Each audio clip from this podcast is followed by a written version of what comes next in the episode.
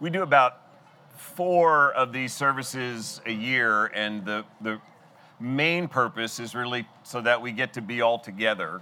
We normally have two morning services, so this is an opportunity to get us all together. For two of those services each year, we're, we're usually hoping that the sun will go under the clouds and just move away. And then for the other two services, we're just wishing the sun would come out just a little bit more and warm things up.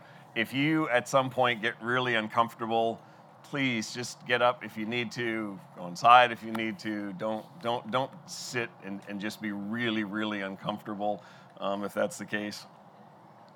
Something that we all try to do on a regular basis is consider what matters most of all the things that we have to do, what, what are the priorities? What are the, the things that maybe are not just good, but best? Often it's a trade off between something that we'd like to do, but something that we need to do. And we're trying to sort out what, what matters, what's pressing, what's good versus best.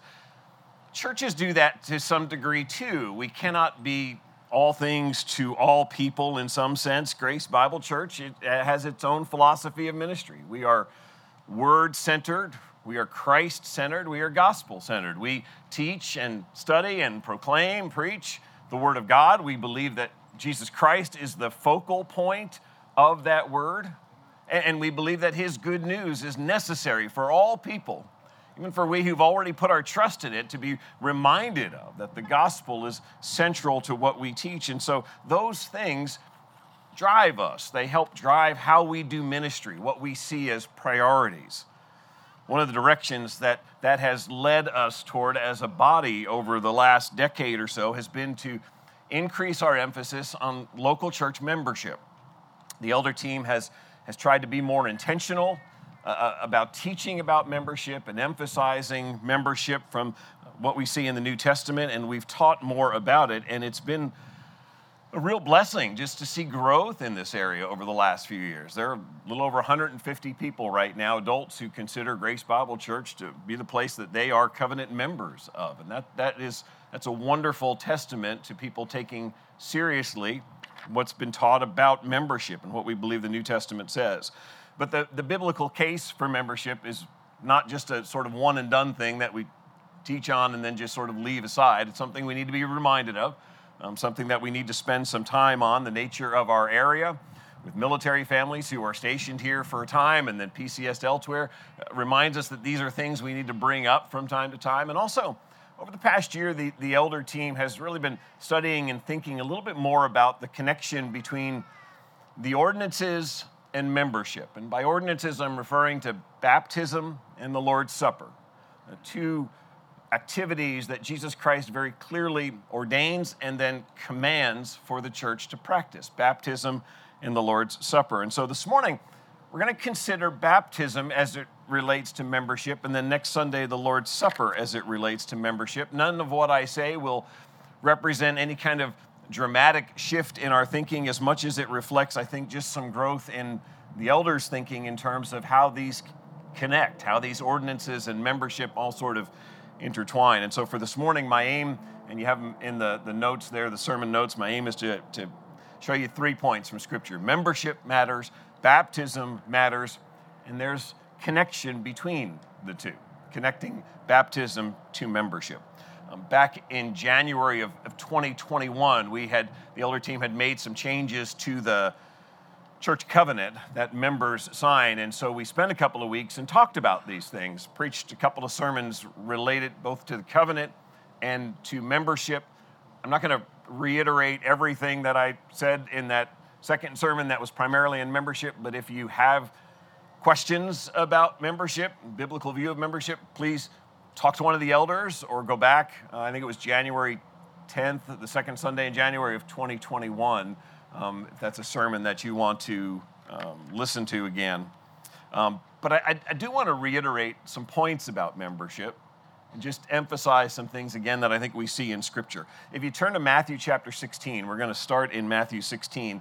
By the record of the writers of the Gospels, Matthew, Mark, Luke, and John, Jesus used the word church, at least as far as the Gospels record, used it two times. The first time here in Matthew 16 he had just made a stunning declaration to his disciples, which was to beware of the leaven of the Pharisees and the Sadducees.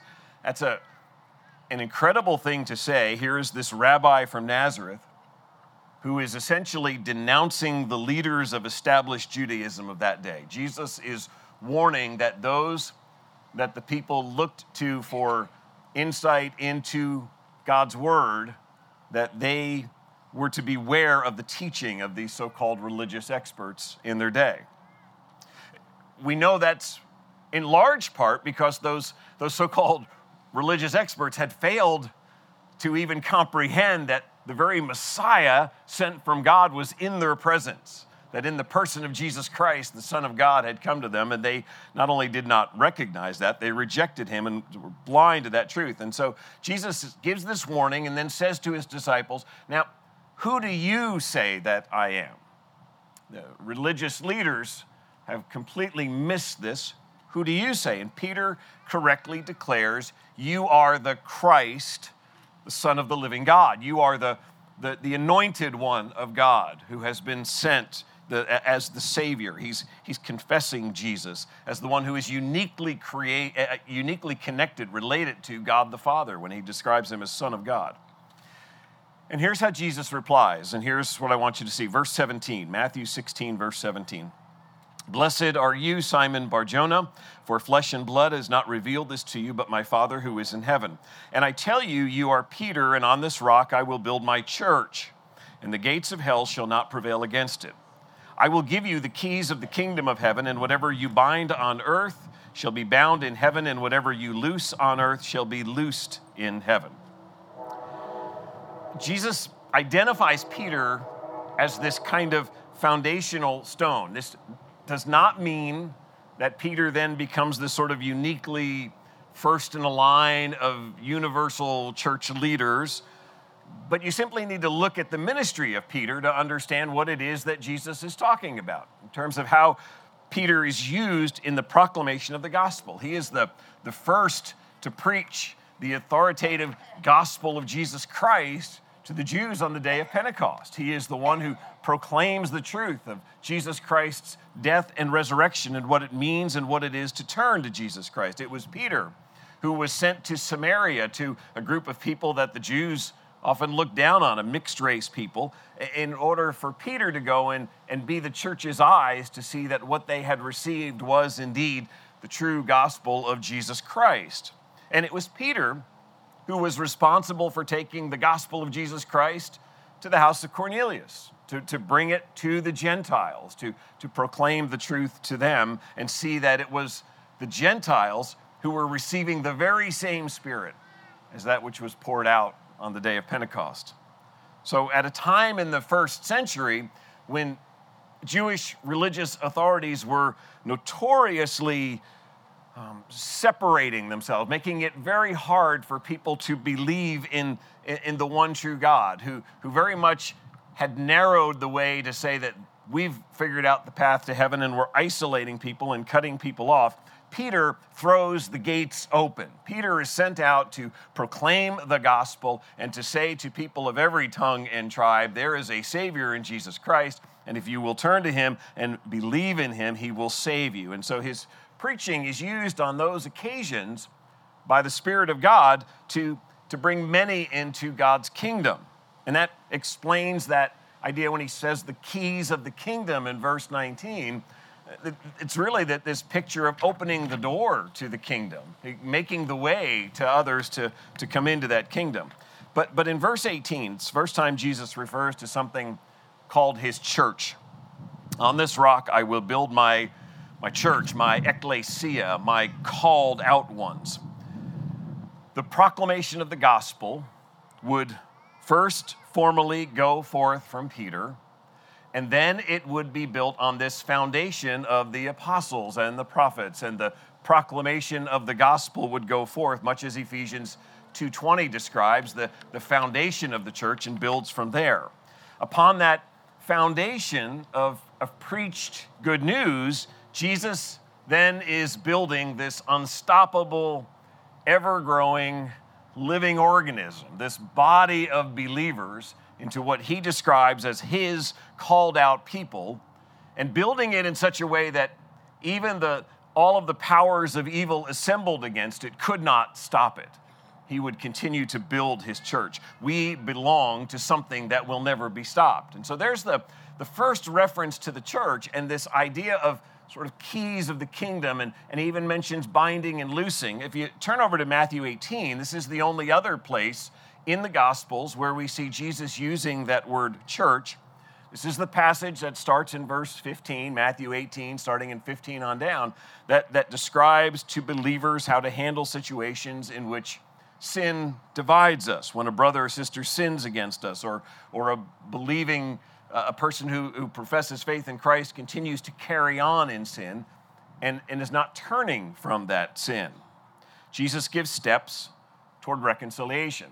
Ultimately, what he says is if that brother or sister, that one who professes faith but is carrying on in sin, will not be reconciled, will not turn from their sin, look at his conclusion. Verse 17, he says, Tell it to the church.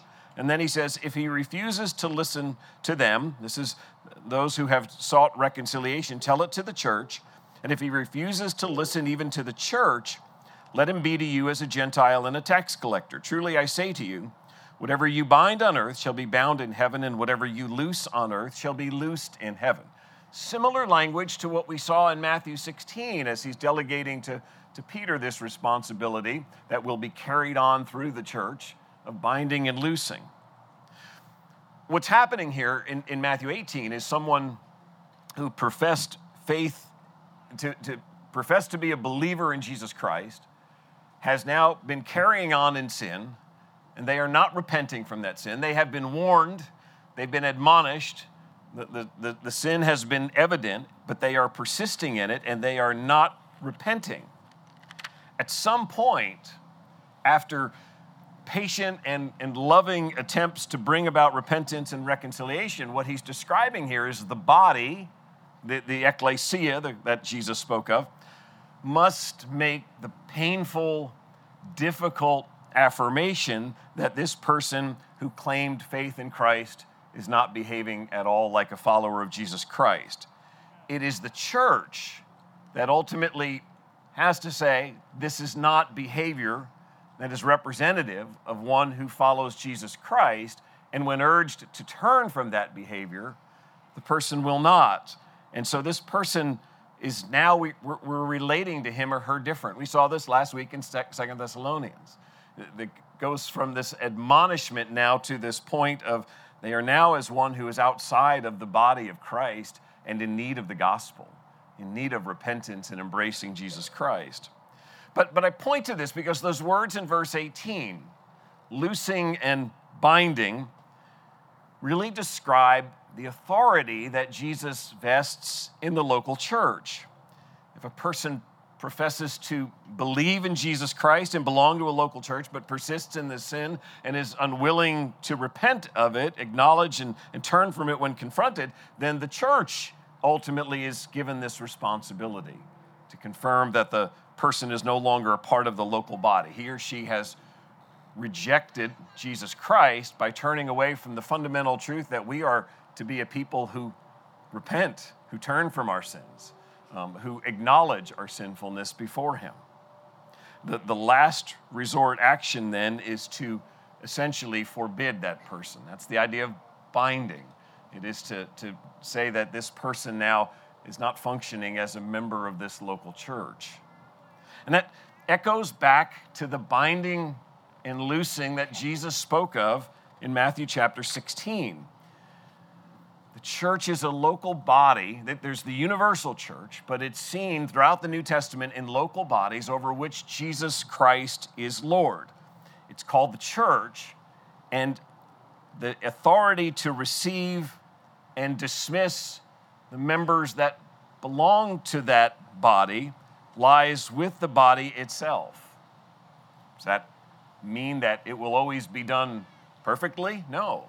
It, it, the, the church is, is not a perfect um, place, but it is a place that is as an embassy of, of Jesus Christ. It is a place that represents Jesus Christ. And so this is something the church is called to do. So that when we get to the book of Acts, when what was established by God on the, on the day of Pentecost is this identifiable body of believers, now known as the church.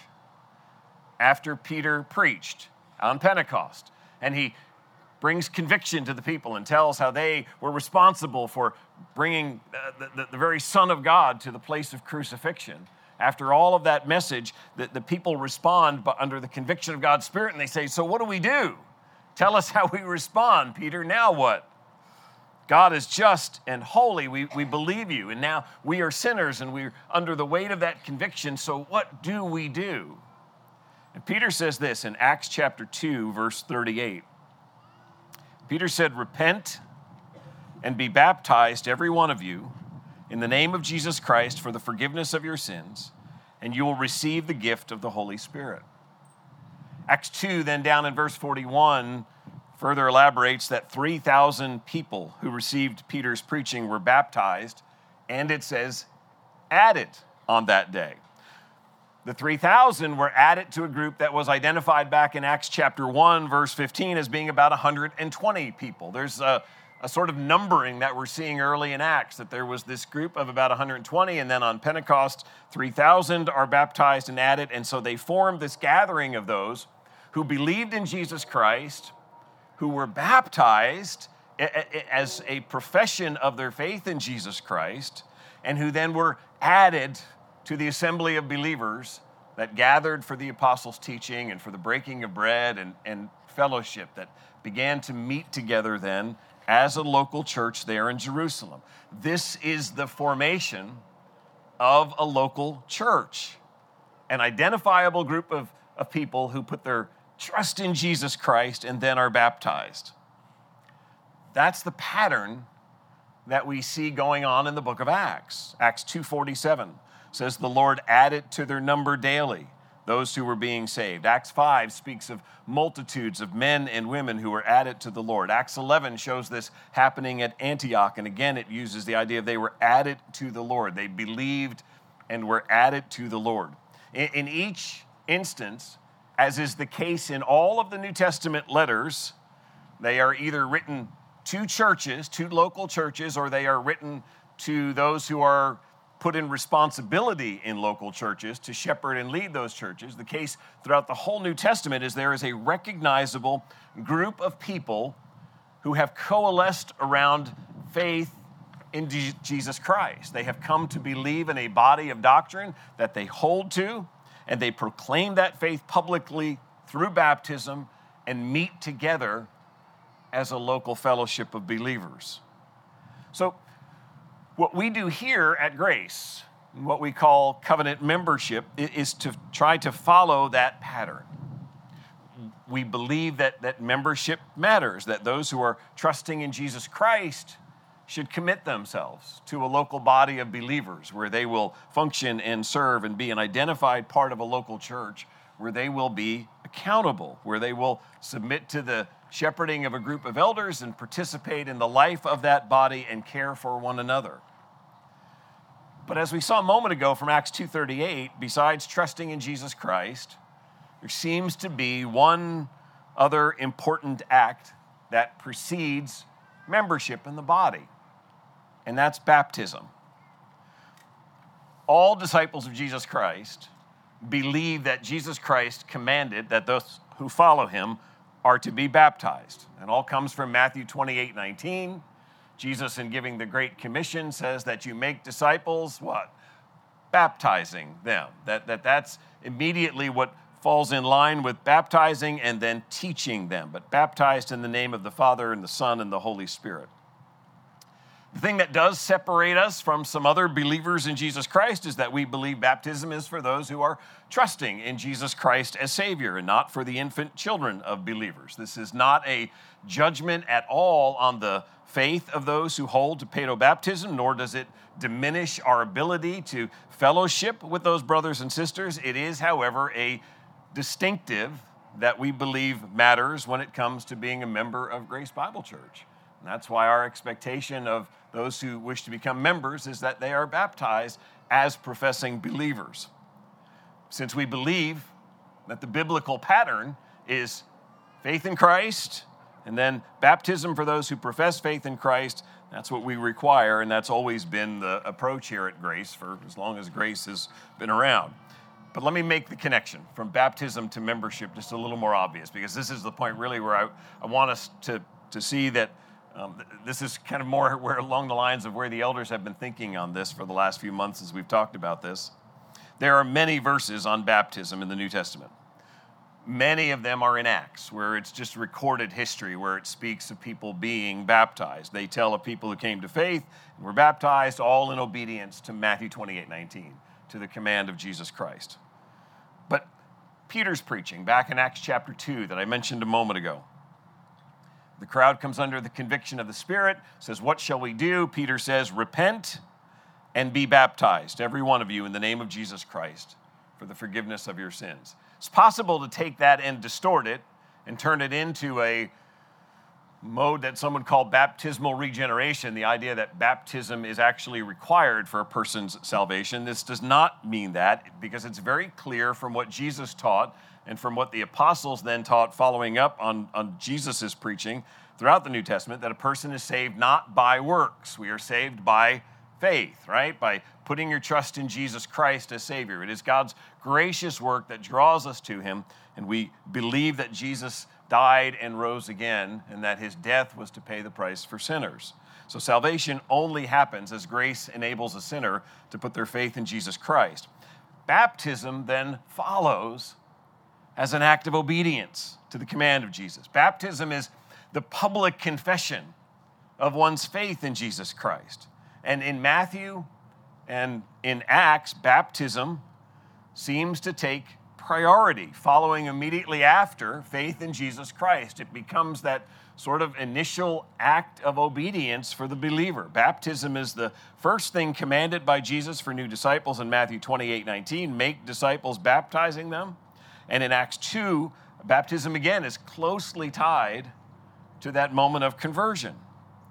And in Acts 2, baptism precedes all of the other activities of life in the body. As you read on from Acts 2:38, it is after they are then added to the body and they gather regularly with the local church for fellowship and for teaching and for taking part in the Lord's Supper and for prayer. And that's because the New Testament understood baptism as a, as a kind of initiation to life in the body. There's a helpful little book that um, Bobby Jamieson, he's pastor up at Capitol Hill Baptist, has, has done on this topic. He calls baptism the passport of Christ's kingdom here on earth. It identifies someone as a citizen of his kingdom. Turn to 1 Peter chapter 3, and I just want to emphasize this for you from 1 Peter chapter 3. Towards the end of, of, of 1 Peter 3, Peter's urging believers imitate Christ, especially in, in seeing your suffering as an imitation of Christ. So even if we are being slandered or reviled, we are to boldly stand for Jesus. And, and so Peter uses the crucifixion of Jesus to show that even in Christ's greatest suffering, God is accomplishing this redemptive work that will, will draw sinners to himself. So he's accomplishing victory over darkness.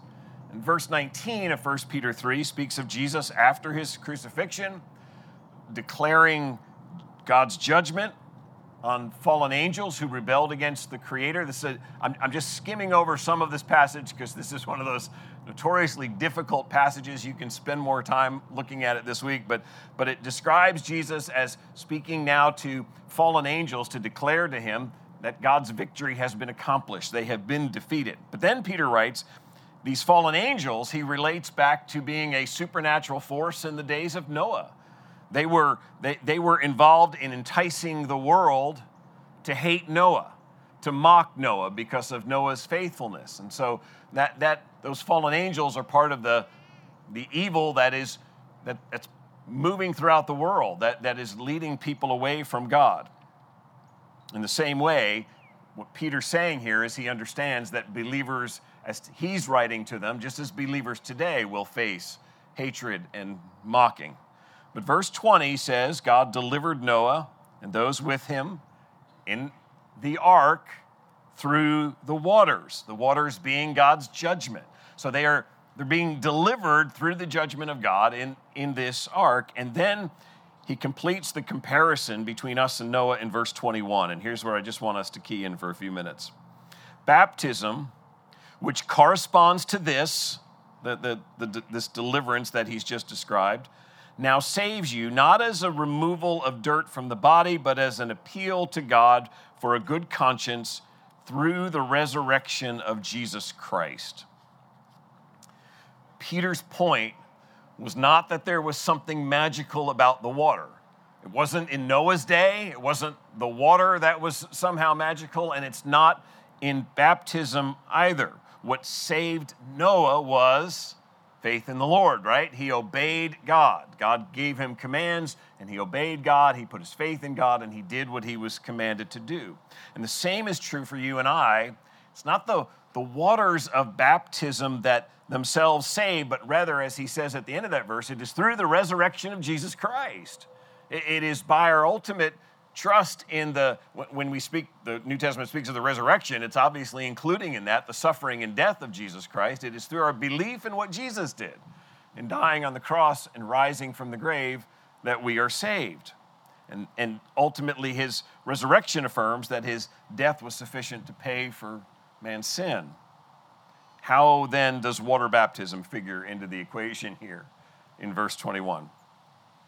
I think Peter's meaning here hinges on the word appeal and the Greek word behind appeal when he says uh, the appeal to God of a good conscience. The, the Greek word could have the, the legal sort of meaning of making an appeal um, in, in, in, terms of in a court setting, but the way Peter uses it here, it also has a, a different legal nuance. The, the word also could mean a, a pledge or a response to one who is being questioned or investigated. Um, in, in, some sense, this is, I, I pledge to say what is true. People in our culture would say, I, I swear to God that this is true. That's sort of the vernacular of the world but the, the language of making that affirmation that what I'm saying to you in testimony is true, so help me God, that, that sort of pledge. And so, what Peter's picturing here is what would have been the practice in the early church. We know that from other writings from the early church, and, and also is something that we try to emulate today in baptism, and that is the person being baptized is asked about their relationship with Jesus Christ. It's like there's an inquiry of, well, Tell me what you believe. And, and, and tell me, are you now committing yourself by God's grace to follow Jesus? And so, this is where, in the, the moment of baptism, there is this act of public profession of faith, essentially in the form of, say, of a pledge that says, Yes, by God's grace, I am here to say I follow Jesus Christ. I am being baptized publicly because I want you to know I have trusted in him and I am following him. So, Peter's point here is that the waters of baptism don't wash away sin. He says that clearly. That's the work of God's Spirit. But, but baptism gives that sort of solemn public oath ceremony where the follower of Jesus Christ says, I want you to know I was lost, I was in darkness, I was separated from God. But by His grace, He saved me and I am now trusting in him and I am desiring to follow him. That's why we do what we do in baptisms, where people share these glorious testimonies of God's goodness and his grace, because that's the, that's the public declaration of who I have put my trust in and who I am now following. And that's why, when it, it, it's really pledge here, that's why Peter then adds that little phrase, good conscience the pledge of a good conscience towards God, is how one translation puts it. It is not some half hearted commitment. The one being baptized is saying, I am with my whole being seeking to follow after Jesus Christ. I am seeking to love God with my heart, soul, and mind. And, and I want that public. I want you to understand that what I'm doing in baptism is not only sharing a testimony of what God has done, but I am pledging on the basis of a good conscience my desire to follow after Jesus Christ. And so baptism has always played this important role in the life of the body of Christ in terms of marking out those who belong to Christ, who have trusted in Christ, who have declared their allegiance to Jesus Christ. Baptism is the, the first act of obedience in a sense because Jesus commanded it and because it is the, the new or, or newer believer, if you will, that is now pledging to follow him. It says to the body, This is one of us. This is one who comes alongside and professes as we do and believes as we do. And so by pledging to follow Jesus, this person is declaring accountability to the local church. I want to do this in the context of community with brothers and sisters. Remember again, I want to tie this back to the binding and loosing back in Matthew 18. Not only does the church have on the, the end stages of church discipline the painful task of affirming that someone who claims to be a believer is not acting like one, but the church is also receiving into membership those who have clearly affirmed their faith in Jesus Christ and their following of Jesus Christ. And that's the connection that our elder team is seeking to make clear. That's really what I'm leading you to this morning to see. We, we have an online book that most of you have read at one time or another. It's called the Discover Book. If you go to, and, and I noted it, I think, in the questions in your sermon notes, if you go to our website and look under membership, you go under membership and you'll find the Discover Book. It's a sort of handbook, a, a, a kind of a, this is why we do what we do. This is what we value.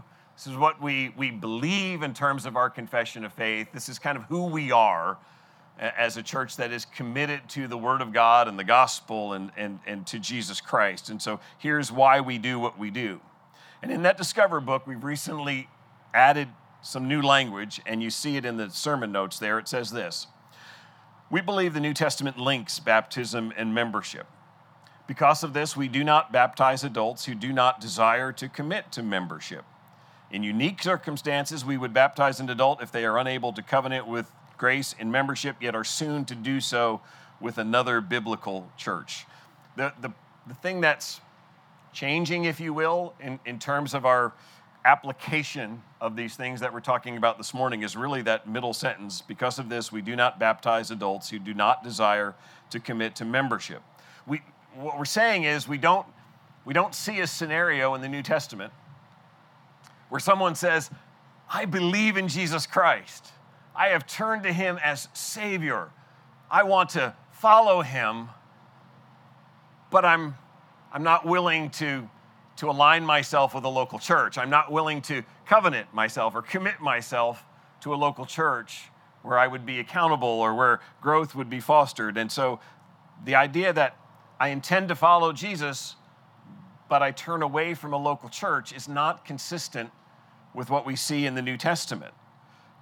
The idea of the Lone Ranger sort of Christian who doesn't want to be accountable to anyone else. The normal sequence that we see in the New Testament is that the person, by God's grace, responds to the gospel of Jesus Christ by turning from self and sin and fully trusting in Jesus Christ, then entering into baptism, committing to follow after Jesus Christ, and being added to the body of believers in the form of a local church where that person will serve and, and participate and be accountable. And that's why we've come to this place of trying to be more serious about linking baptism and membership and the importance of becoming a member. So let me say this. What does that mean? May mean that it's time for you to seriously consider baptism. If you have not been baptized, and yet by faith you have embraced the gospel of Jesus Christ, you believe the truth of the gospel that you are a sinner, that Jesus Christ is the only Savior, and that by him dying on the cross, he paid the price for your sins, and, and you have sought forgiveness of your sins through trusting in Christ. Have you publicly proclaimed that in baptism? If not, then I would say to you that the Savior has ordained baptism as an act of obedience for you. It is something that Matthew 28 19 and the pattern seen in the book of Acts makes very clear is what you are now urged to do. And so I would urge you to to, to give your brothers and sisters here at Grace the joyous privilege to hear from you about what Jesus has done and how he has saved you and how you are following after him. If that's you, then, then may I encourage you today, talk to one of the elders. Um, we, we would love to talk to you about baptism. I've also got, there's a stack of little books called Why Should I Be Baptized up here. So if, if this is an issue that you're thinking about more and you're wanting to read about some more and have conversation about, please feel free to help yourself to one of these. Um, they're, they're there for the taking. Uh, for some of you, what we've talked about this morning may be a challenge, perhaps in the area of membership. Perhaps the Spirit of God is using this pattern of the New Testament to exhort you to commit, to affirm your commitment to a local body. You've been wonderfully saved by God's grace. You have declared that truth in baptism. You have proclaimed your desire to follow after Him. And now it's time to live out the pledge of obeying Christ by joining a local body and confessing your accountability to that body and your desire to serve and be served within it. Friends, baptism and uniting with a local body of believers are not only commanded in the New Testament, but they are privileges that we have as believers in Jesus Christ. It is our Savior's desire and command that we acknowledge Him as Lord before others, publicly declaring our grace enabled commitment to follow Jesus Christ. And the New Testament never envisions us doing that alone. We're called to be part of a household, a temple built with living stones, a bride who's awaiting her groom. You and I have the unspeakable joy of doing life together as the body of Christ. Individual members meld it together into a community of believers to serve our King and to love and serve one another. For all of its flaws, that is still the glorious truth of the church. We belong to Jesus. We are the body he vowed to continue building, to continue adding on to, despite our own sin, despite the world's hatred and opposition, despite the opposition of Satan, we are being built together as a dwelling place for God by his Spirit, Ephesians says. That's a joyous calling that we have. Let's pray together. Father, we love you. We thank you for the gospel. Lord, I thank you that you have called people to find in Jesus Christ life and forgiveness. Lord, I pray that if there are any here perhaps it's not even baptism or membership that's the issue, but the very act of trusting in Jesus Christ. Lord, would you, by your grace, draw them to yourself that they might see in Jesus Christ a wonderful, glorious Savior who gave himself as a ransom for sinners on the cross. Today, Lord, we pray that some would come to faith and trust in Jesus Christ as Savior. And Father, thank you for your good design of a called out body of believers who do life together. Thank you for Grace Bible Church. Thank you for sustaining this church in this location for, for 40 years, for allowing it to be a place that proclaims your truth, your gospel, and, and for graciously using redeemed sinners to be a part of, of building a community here that seeks to love you and love and serve others. Lord, thank you for these truths. I pray that, that you would help us to both meditate on them, but also to, to just ponder your goodness in what you have designed. Lord, thank you that there is coming a day when, when we, as brothers and sisters in Christ, will be gathered together with saints from all around the world and from all of time. And together, these called out people will worship you in your presence and declare your praises in your lordship. It is in Jesus' name we pray these things. Amen.